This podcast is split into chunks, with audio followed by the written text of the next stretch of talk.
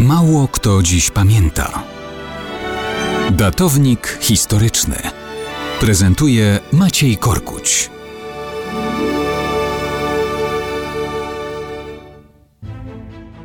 Mało kto dziś pamięta o rozpoczętej 16 marca 1916 roku rosyjskiej ofensywie na Wileńszczyźnie, czyli na północnym odcinku ówczesnego frontu wschodniego I wojny światowej. Półmiesięczne zmagania przeszły do historii jako bitwa pod postawami albo też bitwa nad jeziorem Narocz.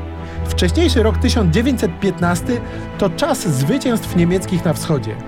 Wtedy wydarto Rosjanom Warszawę i całą zachodnią połać rozpartego na polskich ziemiach Imperium Carów. Niemcy uznali, że wschód jest zabezpieczony, więc większy impet postanowili skierować na front zachodni. Rosjanie próbowali ich jeszcze podgryzać w okolicach Nowego Roku 1916, ale bez większego powodzenia.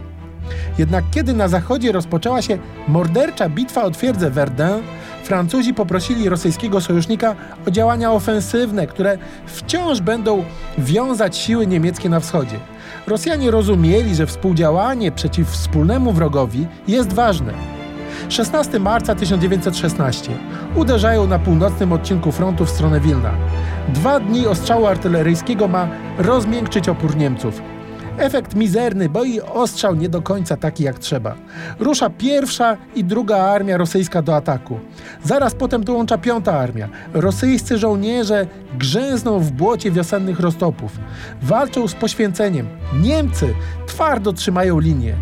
Z najwyższym wysiłkiem nie pozwalają przełamać obrony tracą ponad 30 tysięcy ludzi, ale rosyjskie straty są ponad dwukrotnie większe.